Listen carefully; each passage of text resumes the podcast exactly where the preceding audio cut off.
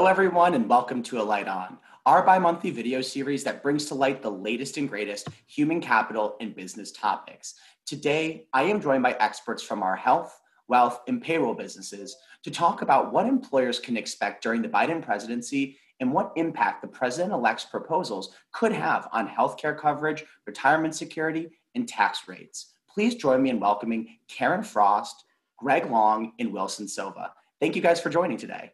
Thanks so much for having us. Happy to be here. Happy to be here as well. Of course. So before we get started, I do want to remind our viewers that throughout today's webcast, you can ask a question of our panelists by sharing it in the Q box on the right hand side of the console. If we don't get to you today, we'll make sure to follow up with you at the conclusion of today's episode. So, for today's discussion, I think it might make sense for us to run through each area of interest for employers and offer each of our experts the opportunity to dive deeper into some of the key highlights of interest. But before we do that, I want to start with a general question. Greg, I know you in particular have a lot of experience both in and around Washington. From your opinion, how has the political landscape shifted as a result of this recent election? Dom, thanks. Yeah, it, it definitely has shifted, uh, but not necessarily in the way that eh, that everybody expected, and some of it is not, you know, uh, fully settled yet. I, I, think we're all aware uh, that there are several lawsuits uh, from the Trump administration, and there's also uh, coming out in Georgia in January, going to be a runoff election. But what it appears to be, it appears that uh, in January uh, we will have a Biden, uh, President Biden administration, and who will be working with a Republican Congress and a Democratic House. So what that means is we have divided government, we have divided divided power, and that means that many of the the bold political promises that were made during the campaign will not come to fruition in divided government, uh, and that's that's something that the new administration is, I'm certain, you know, quite aware of. Uh, but what it means is that you're more likely to have uh, work that's done on the margins. So uh, certainly the uh, the administration has regulatory power. They can act through executive orders, and and very importantly, uh, this will mean bipartisanship becomes more important. And uh, to the extent that there are bipartisan legislation uh, that you know, uh, had it been unified government, it wouldn't have reached the top of the priority list. The bipartisan legislation can become more important in this environment, which I it can be very good news. Now, while I've I've said that uh, bold legislation is is unlikely to pass in this environment, uh, there is one uh, kind of curveball in this is. Uh, oral arguments, uh, for, uh, the Supreme Court started them on Tuesday, and where that goes, we don't know. Uh, we do know that the decision won't be made immediately. That'll come in the spring or the summer. But uh, the impact of that ruling could certainly impact what goes on in the health area. And Karen might have uh, some insights or some thoughts on that. Yeah, so I'm actually glad you brought up that the recent case about the Affordable Care Act. Um, Karen, I wanted to ask you, in your opinion, um, specifically, you know, as we know that the Supreme Court is beginning to evaluate the constitutionality of that law you know, what do you think the likelihood of that law being struck down is? And then, broadly speaking, if it does, do we have any indication if President elect Biden uh, has any proposals to replace it? Well, thanks, Dom. So, you know, first and foremost, I think based on past cases we've seen on the ACA in the Supreme Court, most legal analysts, or, or at least many, are suggesting that it's unlikely that the court will strike down the ACA. Um, I, I don't I don't know uh, I don't know that I have a strong opinion one way or the other as to whether it will be struck down. But let's say, for sake of argument, that it was. Uh, back, back to your question, and so first and foremost, as Greg mentioned, um, oral arguments were conducted, but the decision is unlikely before spring or summer of 2021. So it's uh, that gives us time and the administration time to develop a contingency plan and focus on those things that they think are critical to get done first, second, third.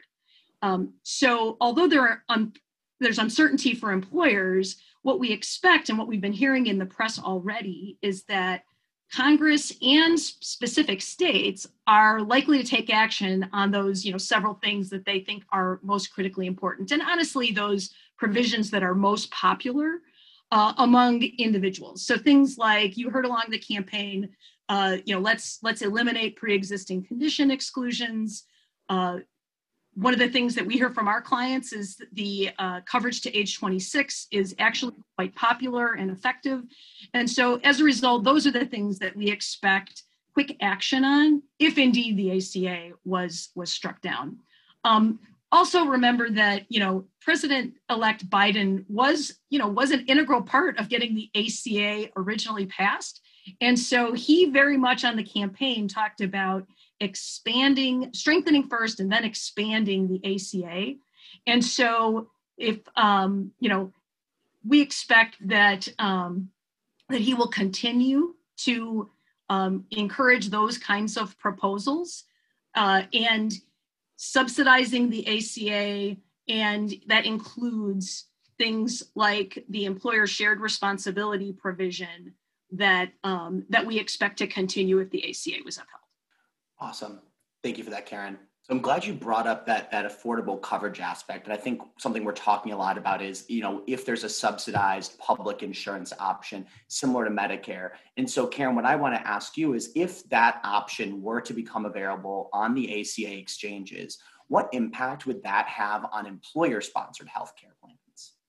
Well, so again, back to what I was just saying, the the the, the president elect uh, really believes that building on the foundation of the ACA is um, is really important and where he intends to take the agenda. And he's ex- expressed support for adding that public option that would compete alongside all the other choices. Okay. Um, adding a public option would require congressional action. And so, back to Greg's point of having divided Congress, um, it's unlikely to pass. And so, you know, I'll just make a couple of comments uh, about what might happen. Uh, but in the short term, if there was a public option, we expect that it would have very minimal impact. Um, and we don't see, we don't expect to see uh, a large number of employees opting out of employer-sponsored coverage because the the exchanges themselves have, you know, a whole variety of coverage. The experience is suboptimal relative to what individuals experience in employer-sponsored coverage. And don't forget, there's a lot of confusion that um, that employees would have to get through in terms of picking their own coverage for the first time versus having an employer to support them through that process.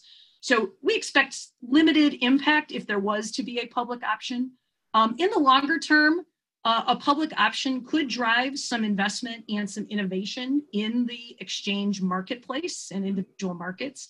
And so if the provision would allow individuals to opt out of their employer sponsored coverage and move into the exchange with the subsidy that's available in the exchange, we could see some decrease in employer sponsored coverage. But at this point, I think it's, it's pure speculation. So, um, you know, it's possible, but with a divided Congress, unlikely.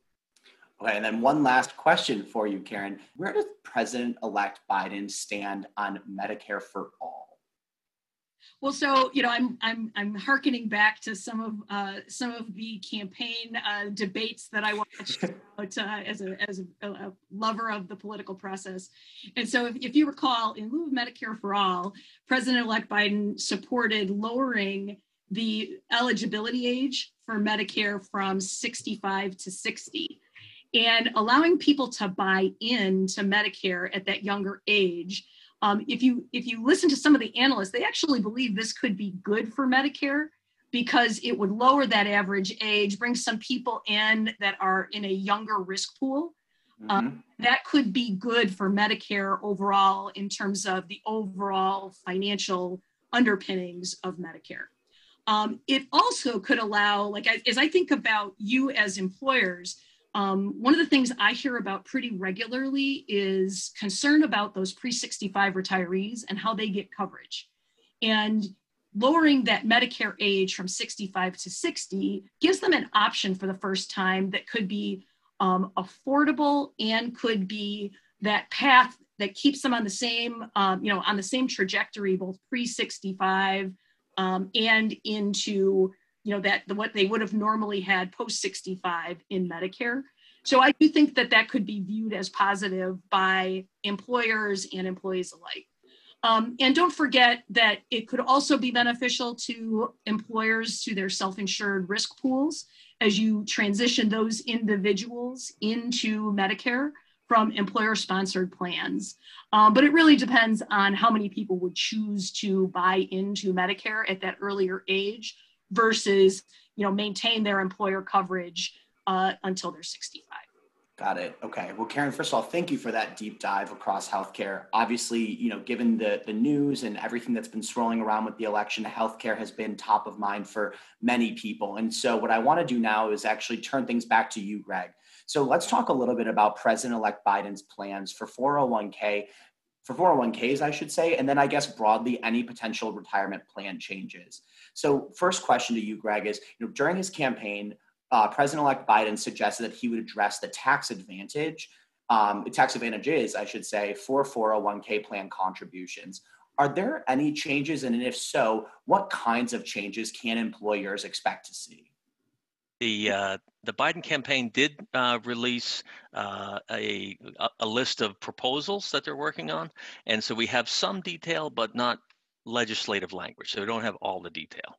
Uh, what they have come out to say is they want to equalize benefits, uh, and they want to do it at, a, at, at, the proposal is at a 26% rate. What that means is that somebody who makes $60,000 and puts $10,000 in their 401k gets the same reduction in tax benefits as somebody who makes $600,000 and puts $10,000 in their 401k. They they want the reduction in in taxes paid to Uncle Sam to be the same in both situations, which today it's not. Yeah, because somebody who makes more is at a higher marginal rate. They they actually get a, a lesser. They pay Uncle Sam less uh, be, because of that situation. Now, that that's one of those pieces of legislation which might never see the uh, the light of day because we're now working in divided government. But I will say, and uh, just is an important segue here, there is substantial uh, retirement legislation that was actually just introduced. Uh, some people call it Secure 2.0. Some people call it the formal name is the, the Strong Retirement Act. Uh, that has meaningful changes, like changing the uh, the required minimum distribution age to, from 72 to 75. Something like that has legs and could happen. Interesting, interesting. So another question I have for you too, um, maybe a little bit also one of those things that might not see the light of day, but um, Biden has also suggested that employees without a pension or a 401k type plan should have quote unquote automatic access to some sort of retirement plan so what I want to ask you is like, what would that actually look like if it were implemented? Mm-hmm. Uh, so there have been multiple proposals on this, and okay. certainly out of the Democratic House, you you have proposals for automatic IRAs and automatic 401ks. Uh, that is not likely to move through a Republican Senate and therefore not not likely to to become law. But the Secure 2.0 uh, has a provision in there that would mandate that new plans uh, be automatically enrolled. That that new plans when they're created have automatic enrollment in them. So that's that's a a movement in that direction. Uh, but the idea of of mandating uh, the creation of of, of 401k uh, plans for all businesses not likely to move. Okay. And then last question for you. Um, and broadly speaking, of course, has President elect Biden proposed any other retirement plan changes that you think employers should be on the watch for? Uh, I, I would pay a lot of attention to the regulatory sphere as opposed to the legislative sphere. Uh, and that is, uh, there is, uh, we've been playing a little bit of ping pong on the fiduciary rule. Uh, the, uh, under the Obama administration, uh, the uh, the fiduciary rule was proposed, enacted, and later during the Trump administration struck down by the, the Fifth Circuit Court. The Trump administration has proposed something similar but different, and the, clearly the Democratic leaders uh, are not in favor of it. So you're going to see some movement on that same uh, issue, playing ping pong back and forth. Definitely. Well, Greg, thank you. And I appreciate all that insight. And so, to round out today's discussion, I want to turn over to Wilson to talk about the election's impact, broadly speaking, with regards to payroll. And so, Wilson, can you tell us more about President elect Biden's plan for tax reform and then what that can ultimately mean for employers? Uh, thank you, Dom. Um, I think I would preface my comments with a lot of what you already heard. A lot of this, based upon divided government, may be a challenge. Uh, but I can say that uh, President elect Biden campaigned on a corporate rate increase to 28%. That would still be lower than the amount in 2016. while also putting forth plans to provide and expand tax credits for lower and middle income families. If he were successful in getting that through, that would likely force companies that were planning for the current corporate rate of 21% to adjust and make plans for that related increase. Okay. And then, as a follow up question, I guess, to that, has he proposed any other tax policies that might have a potential impact on employers or their workforce? Yeah, there's there's two things there. Um, under the Biden administration, while earnings immediately above the current taxable maximum for uh, would continue to be exempt from Social Security taxes, earnings above 400,000 would be taxed at the 12.4% tax rate. However, the new taxes on earnings above the 400,000 would not trigger trigger any additional benefits. Uh, he's Biden's also proposed reverting the top individual income tax for taxable incomes above 400,000 from 37% under the current law to the pre-tax cuts and job act level of 39.6 so it would return to the maximum rate all of those again are conditioned on legislation which with the divided government may be challenging to accomplish. Fascinating. No thank you for that. And i think that's a very important lens to look at. This is new to many of us. And I think a lot of these changes are sweeping at times when you think about them in whole. So I really appreciate all three of you for joining us today, sharing your insights. I know that uh, it's been a busy week or so, um, and I'm really glad that uh, we got to have you guys on today. Um, and so what I want to do is encourage anyone who's listening today, if you guys have any questions or you want to learn more about our panelists or any of today's topics, you know, ask a question the Q box on the right hand side. Check out the additional resources. I highly encourage you to do so. Uh, and I just want to remind you that we'll always be here to shed a light on the latest human capital and business topics. Thanks for joining, and we'll see you next month.